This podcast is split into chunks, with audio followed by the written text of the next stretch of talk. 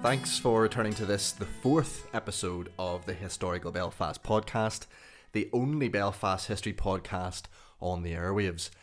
I'm recording this at a time when there appears to be light at the end of the tunnel for our current situation. Libraries and museums are gradually reopening, walking tours are on the move again, local football returned last week in dramatic fashion, and perhaps of most relevance to this podcast, your host is back to work again. The inspiration for this episode came from a new lecture series I've been planning for the Linen Hall Library. Having come up with the idea for the new series at the beginning of the year, I embarked on a fairly random process of rummaging through the Linen Hall's archives for some inspiration. The first archive box that caught my eye was that of the Ulster Literary Theatre. The group of which W.B. Yeats described as the only dramatic society, apart from our own, which is doing serious artistic work. The box contained many interesting items, most of which had belonged to Rutherford Mayne, a pseudonym for Samuel Waddell, Irish playwright and founder member of the Ulster Literary Theatre, along with Joseph Campbell in 1904. A presentation about the Rutherford Mayne archive and the Ulster Literary Theatre was seeming like a good option at that point. Then, just as I was about to close up the box, happy that there was enough material for a talk, I stumbled upon an old piece of paper which had been folded up in the style of an envelope with some erratic handwriting on it. My curiosity encouraged me to open it, and upon doing so, I was confronted with a lock of dark brown hair. Immediately, my thoughts turned to Henry Joy McCracken. There had been rumours in the library that once upon a time we may have held a lock of McCracken's hair, though nothing had ever turned up, and it seemed very unlikely. Yet here I was with a lock of unidentified hair inside a scrap of paper. Naturally, I wondered for a moment if I had cracked the case. The scrap of paper was my only realistic hope of finding clues to help me identify the owner of the hair. On closer inspection, the handwriting appeared to read, Also Joseph's hair. The dark hair is Aunt Sarah's. The paper was letter headed, containing the details William H. Campbell, contractor, Loretto Cottage, Castlereagh Road, Belfast. Instantly, I knew I was dealing with the poet Joseph Campbell, and only because I happened to lead some historical walking tours in East Belfast. I knew about Loretto Cottage, I knew of Joseph Campbell. He actually features on one of my tours, and for that reason, I'm convinced that Joseph Herr found me and not the other way around. I must confess at the outset that my interest in Joseph Campbell is on a purely political level and not literary. Anyone who knows me will confirm that poetry isn't my thing, so please forgive me if you've tuned in to hear a critique of Campbell's writing. You will be disappointed, I'm afraid. The aim of this talk is to highlight the life and times of a remarkable man, born not far from where I was born in East Belfast, yet finds himself among the founding members of the Irish Volunteers, playing a role in the Easter Rising of 1916 working on crucial Sinn Féin by election campaigns and ultimately becoming imprisoned during the Irish Civil War. He features on my 1916 walking tour in East Belfast, and a vast majority of people who I encounter haven't heard of him. So, this is his story. Joseph Campbell was born on the 15th of July 1879 in Belfast. The family, who were Catholic, lived at Loretto Cottage a sandstone villa on the Castlereagh Road in East Belfast, where the QE1 snooker club is now situated. Loretto was subsequently occupied by the Emerson family, who were milkmen before the cottage was eventually demolished in 1974. Joseph began his school life aged seven at St Matthew's National School in what we would now call the Short Strand district of East Belfast. Another plaque at the site of the school commemorates him today. School helped him become an enthusiastic reader from an early age. Summer holidays for Joseph meant visits to Flurrybridge, a Gaelic speaking area of Armagh where his grandfather resided. It was during these visits to Flurrybridge that he developed an interest in Irish history and of the Irish language to complement his love for books and for reading. The first public event that Joseph can remember was the Phoenix Park assassinations of 6th of May 1882, when Frederick Cavendish, the Chief Secretary for Ireland, and Thomas Burke, the Permanent Under Secretary, and of no relation to me, were stabbed to death with surgical knives by an underground Fenian organisation calling themselves the Invincibles. He also remembers election day 1886 when Thomas Sexton was elected as the Home Rule MP for West Belfast, helped by Joseph's father William. It was a personal triumph for the family, and Joseph remembers how the election affected the children. I was going to school at the time, St Matthew's. Miss Colcoff was preparing us for the ceremonies of Holy Week, teaching us the Latin of the hymn Vexilla Regis, which we learnt by the rote. At rehearsal, when we got to the line Tam Sancta Membra Tangere, we would shout in unison, Tom Sexton, Member of Parliament. A good example of the exuberant irreverence of schoolboys in a province fighting for its religious and political freedom, said Joseph Campbell. Joseph's father was a fervent Parnellite and supporter of Home Rule. He sometimes took young Joseph to the political gatherings at St Mary's Hall. Joseph left school at the age of 16 to work in his father's construction business. Around this time, however, he became psychologically ill and required a period of rest for over three years. It turned out to be a defining moment because during this time he immersed himself in books, folklore, and a love for the history of Belfast with his new friend Francis Joseph Biggar. These years witnessed the stirrings of an Irish Gaelic cultural revival in Ireland, and Campbell had his own connection to it. In 1898, for example, Ethna Carbery, who was Joseph's cousin, and Alice Milligan founded the Shan Van Vocht periodical. Its purpose was to rally the scattered and disheartened few who had not lost faith after Charles Stewart Parnell's death. Ethna Carbery's husband provides us with an insight into the impact of the Shan Van Vocht. For three and a half years, those two girls edited the magazine and managed it. They inspired patriotic writers to life again. Today, only the few remember that it was these two girls, with their wonderful little magazine, patriotic, poetic, firing, stimulating, who revived Ireland's spirit when it seemed dead and turned the tide of Ireland's fortune when to many it seemed flown forever. When the Gaelic League spread to Belfast, its first branch was set up, believe it or not, in East Belfast at 32 Upper Beersbridge Road, the home of P.T. McGinley. Joseph Campbell joined the Gaelic League at this time, where he began Irish language lessons and became an authority on Irish literature. His early poetry and articles during this period were published in the Northern Whig and United Irishman newspapers, and they reflect this love of all things Irish. The United Irishman paper was edited by Arthur Griffith, and he and Campbell soon developed a good rapport. Campbell would often travel to Dublin and was met by Griffith at Amiens Street Station. We know it today as Connolly Street Station. Griffith gave him an historical tour of Dublin, and Campbell recalled, I can see him now in his black hat, thick pince nez, and coloured tie, looped with a gold ring. His feet were malformed, I recall, and he had to wear specially made boots. Of Dublin, Campbell said, Fate has led me in my wanderings to many famous cities. I've seen nothing more lovely than the stone facade of Trinity, the classic black and white pillars of the Bank of Ireland, and the river mirrored cupola of the Custom House. In 1904, Campbell put lyrics to a series of Donegal airs collected by Herbert Hughes. Our technique was simple, said Campbell. Herbert would come to Loretto. seated at the piano, he would play over the airs, improvising an accompaniment as he proceeded, first in the natural tempo, and then more slowly, so that I could catch and absorb the peculiar quality in each. From these sessions came some of Joseph Campbell's most notable work, such as My Lagan Love and The Gartan Mother's Lullaby. In a set of 30, they became the songs of Uladh, and were published in 1904, kindly funded by Francis Joseph Biggar. My Lagan Love remains Campbell's best known work from it.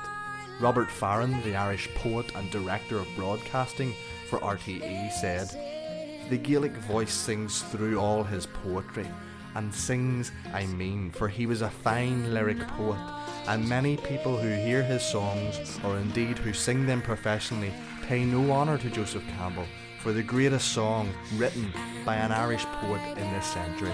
It is, of course, My Lagan Love. This piece has been reproduced and covered many, many times by names such as Van Morrison, The Chieftains, Charlotte Church, Lisa Hannigan, Sinead O'Connor, The Corrs, and I could go on.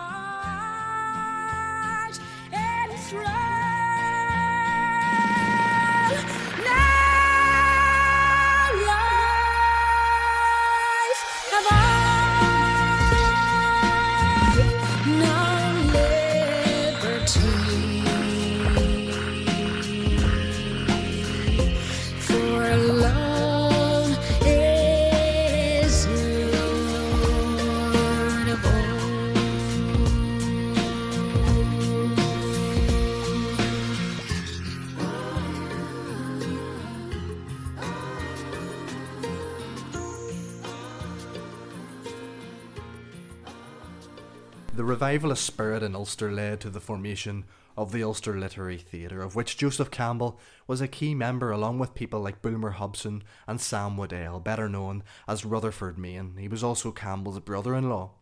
The founders of the Ulster Literary Theatre set out to write and produce distinctively Ulster plays and commentary of the political and social conditions of Ulster. They produced a quarterly journal of which Joseph was an editor, and his brother John, who went on to be an important artist in his own right, designed the covers. The Ulster Literary Theatre faded away in the 1920s. Rutherford Mayne recalled in 1942 some of the reasons why this was the case. We never managed to raise enough money to start building a theatre of our own, he said. And besides that, don't forget that even to the end, 10 or 12 years ago, we were always a bit of a cloud. It's the sort of thing that's always happening in Ulster. After all, when you've a flaming nationalist like Bulmer Hobson or Joe Campbell or Francis Joseph Biggar as a member of your society, it takes a lot of explaining away. In 1905, Joseph Campbell moved from Belfast to Dublin, where he continued to work on his poetry and his plays, but with only limited success. He felt that his Ulster roots invited unfair criticism of him, and where praise was given, it was generally of a begrudging nature. He was otherwise ignored. Thus, he returned to Belfast looking for work and was actually turned down for an assistant librarian's position at the Linen Hall Library, where I currently work. More importantly, though, Joseph was looking for an audience, and in Belfast this was hard to come by. So in 1906, he went to London where he wrote prolifically and published more volumes of his work. He also met Nancy Maud, who became his wife, and he returned to Dublin in 1911 to be with her. In Dublin, Campbell used the Bailey pub as a meeting place to liaise with people like Arthur Griffith, who we've already mentioned, and also Tom Kettle. There was also Seamus Connolly's cottage at Ballally, and George Houston's house at Rathfarnham, where Thomas MacDonagh lived. MacDonagh was eventually executed for his part in the Easter Rising of 1916. Campbell also became a friend and an admirer of Patrick Pearse, and in 1912 he joined the staff at Pearse's school St Enda's. He later translated into English some of Pearse's stories.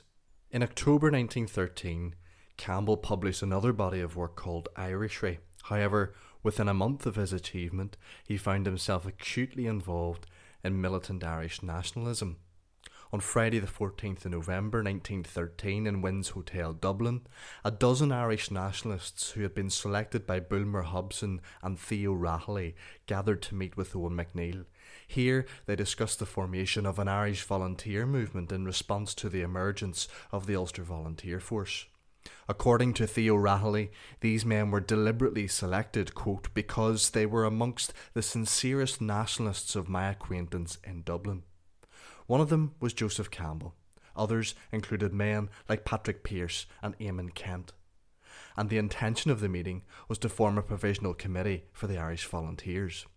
According to Bulmer Hobson, though, Joseph Campbell opted not to sit on the Irish Volunteers Provisional Committee as he was not terribly interested in the movement. But he did continue to support it where he could, being a regular face at Sunday route marches and drills. In December 1913, he acted as a steward at a mass meeting of nationalists at the Rotunda skating rink, and in 1914, with The O'Rahilly and others, Campbell addressed a meeting at Glen Glencullen to organise a company of volunteers in that district. By the summer of 1915, Joseph Campbell was lending the lawn of his home, now at Glen Glencullen House, to the Irish Citizen Army for the purposes of armed drill.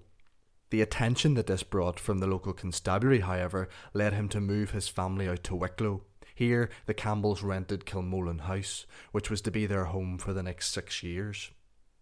When the Irish Rebellion broke out on Easter Monday 1916, it's no surprise to learn that Joseph Campbell was in the middle of it, given the company that he kept. Although not directly involved in the planning of the rising, he was well acquainted with Patrick Pearse, Thomas MacDonagh, and Joseph Plunkett, not to mention that the Irish Citizen Army had been training in his garden. His wife Nancy wrote in her diary on Tuesday, the 25th of April 1916 Heard of rising in Dublin. No post or letters. Found trains running into Dublin, so Jay, Gilly, and I went in to see what we could see. Rather horrid experience saw poor man shot by soldiers in Stephen's Green. Jay had to get him over the railings at the hospital. Gilly and I, after finding tea by luck in a private hotel and seeing a nice volunteer shooting out of a window, got home by train about six. Jay got home a little later. By Joseph Campbell's own admission, he went back to Dublin over several days to do intelligence and scouting work for the rebels between Dublin and Enniskerry. Desmond Fitzgerald, the future Fine Gael minister in the Dáil, stayed two nights at Campbell's home before he was eventually arrested. They had previously spent time together in London as part of the Tour Eiffel group of poets and writers. Campbell's activities resulted in raids from the Dublin military police, the Royal Irish Constabulary, and British soldiers. He recalled, I had documents and papers hidden in beehives and ditch walls away from the house. I was not arrested. Wouldn't you just love to know what was in those documents, eh? Campbell wrote about the Easter Rising in three of his poems Raven's Rock, Fires, and The Storm Thrush in the Shaking Tree. Notwithstanding his apparent lack of interest in the Irish volunteer movement in 1913, Joseph Campbell's story from 1916 onwards is undoubtedly a political one, though he certainly hadn't neglected his poetry. He became an active member of Sinn Féin and worked on several of their election campaigns, including Dr. Patrick McCartan's campaign in South Armagh, Eamon de Valera, Joe McGuinness, and Arthur Griffith. Griffith was elected in East Cavan on the 21st of June 1918, and Kevin O'Shiel recalled in his Bureau of Military History witness statement how Campbell had worked on the campaign. In particular, said O'Shiel, I had a very active and well informed group of canvassers, headed by Joseph Campbell, the poet, who during the long waiting period made an exhaustive house to house canvass of the area. Campbell clearly did a good job, though, as Griffith was elected in a closely run contest. The by election was fought mainly on the conscription issue, with Ireland's representation at the Versailles Peace Conference the next most important issue. Sinn Féiners told these Cavan electors that a vote for Griffith was, quote, a nail in the coffin of conscription, and they were right. Campbell then appears to have had some involvement with the IRA after the creation of the first Dáil in 1919 and the violence that followed it. Virtually no details exist of his IRA activities, except for a Bureau of Military History witness statement by Joseph O'Connor, OC of the 3rd Dublin Battalion, who, when the IRA was organising across the country, was tasked with setting up companies of men in the adjacent districts. He recalled, when the oath of allegiance was being administered to the men in Shankill, I noticed among those taking the oath Joseph Campbell, the poet. Some time afterwards, I called a meeting of the unit leaders for his home in Kilmolin House. During the progress of the meeting, our scouts informed us that the place was surrounded by enemy forces and that we were completely cut off. Naturally, we thought that they were out after us. The forces consisted of military, naval, and police forces. They passed the house by, and we breathed a sigh of relief. Campbell was also a member of the Republican District Court for East Wicklow. Again, from the Bureau of Military History, Patrick Logan of the Wicklow IRA takes up the story. There was another memorable occasion in the District Court. Larry O'Brien was presiding. When the late Joseph Campbell, that great patriot poet, the ninepenny fiddle, etc., arrived and caused an uproar that might have been more serious. Joe claimed that had, he had been instructed from headquarters to preside at the court. Some heated and at times nasty exchanges took place between Campbell and O'Brien, leading to O'Brien ordering the arrest of Campbell. I can still see Campbell standing in the middle of the room in his green uniform, knee breeches and the rest, with hand outstretched like the pose of Emmet in one of the beautiful paintings that we see of Emmet.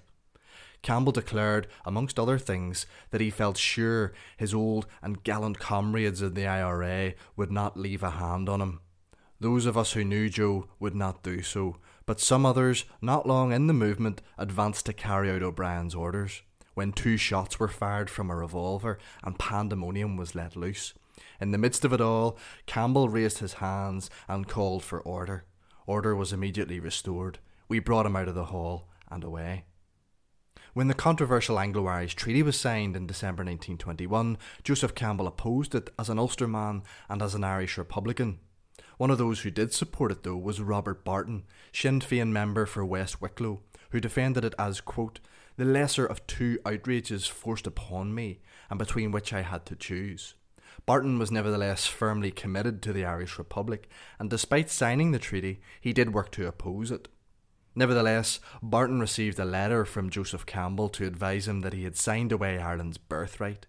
Campbell also wrote to Arthur Griffith to say, This will split Ireland from top to bottom, and Lloyd George knows it. Griffith never replied. Consequently, the Irish Civil War broke out in 1922, and Campbell, seemingly not one to miss out on anything, offered his military services to Brigadier Andy MacDonell, commander of the IRA in Bray.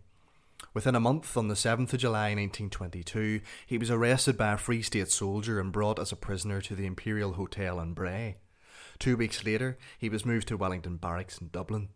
The Wicklow People newspaper reported that Campbell acted as a leader of the prisoners and addressed the gathered crowd, calling for cheers for the Republic as the arrested men were led away. While in prison, Campbell, along with others, went on hunger strike for unconditional release. He and the others in his prison hut kept the strike up for a period of ten days, though other prisoners kept it going for longer. However, it was to no avail. Campbell spent 17 months in prison before eventually being released from the Curragh in December 1923 during a general amnesty of Republican prisoners. By all accounts, his jail term had changed him, opting to leave politics behind and instead put all his efforts into his pursuit of literature. He recorded that the year after his release, 1924, was the most difficult year of his life. His marriage fell apart and he was suffering from depression. Consequently, he decided to go and join his brother in the United States of America, leaving Ireland in March 1925. In America, Campbell lived in New York while lecturing at Fordham University, founding the University School of Irish Studies in 1928, before returning to Ireland in 1939, settling at Glencree, County Wicklow, before he eventually passed away on the 6th of June 1944 in Enniskerry. An obituary in the Catholic Standard newspaper read Ireland lost a good poet, alas, not very well known by the younger generation when Joseph Campbell died. He was found dead on the 9th of June in his cottage at Lackandarragh near Enniskerry, County Wicklow. In this cottage he had lived alone, and there he had died alone. Neighbours had noticed that no smoke rose from the chimney. The fire had indeed gone out. Thanks for listening to this episode of the Historical Belfast podcast. If you've enjoyed it, please, please give it a rating on whichever platform you're listening. It really does make a difference. And please share it with one or two others who you think might enjoy the podcast. I'll be back next month with another episode. There are a few in the pipeline, uh, but until then, you can check out the previous episodes and also the Historical Belfast blog at www.historicalbelfast.com.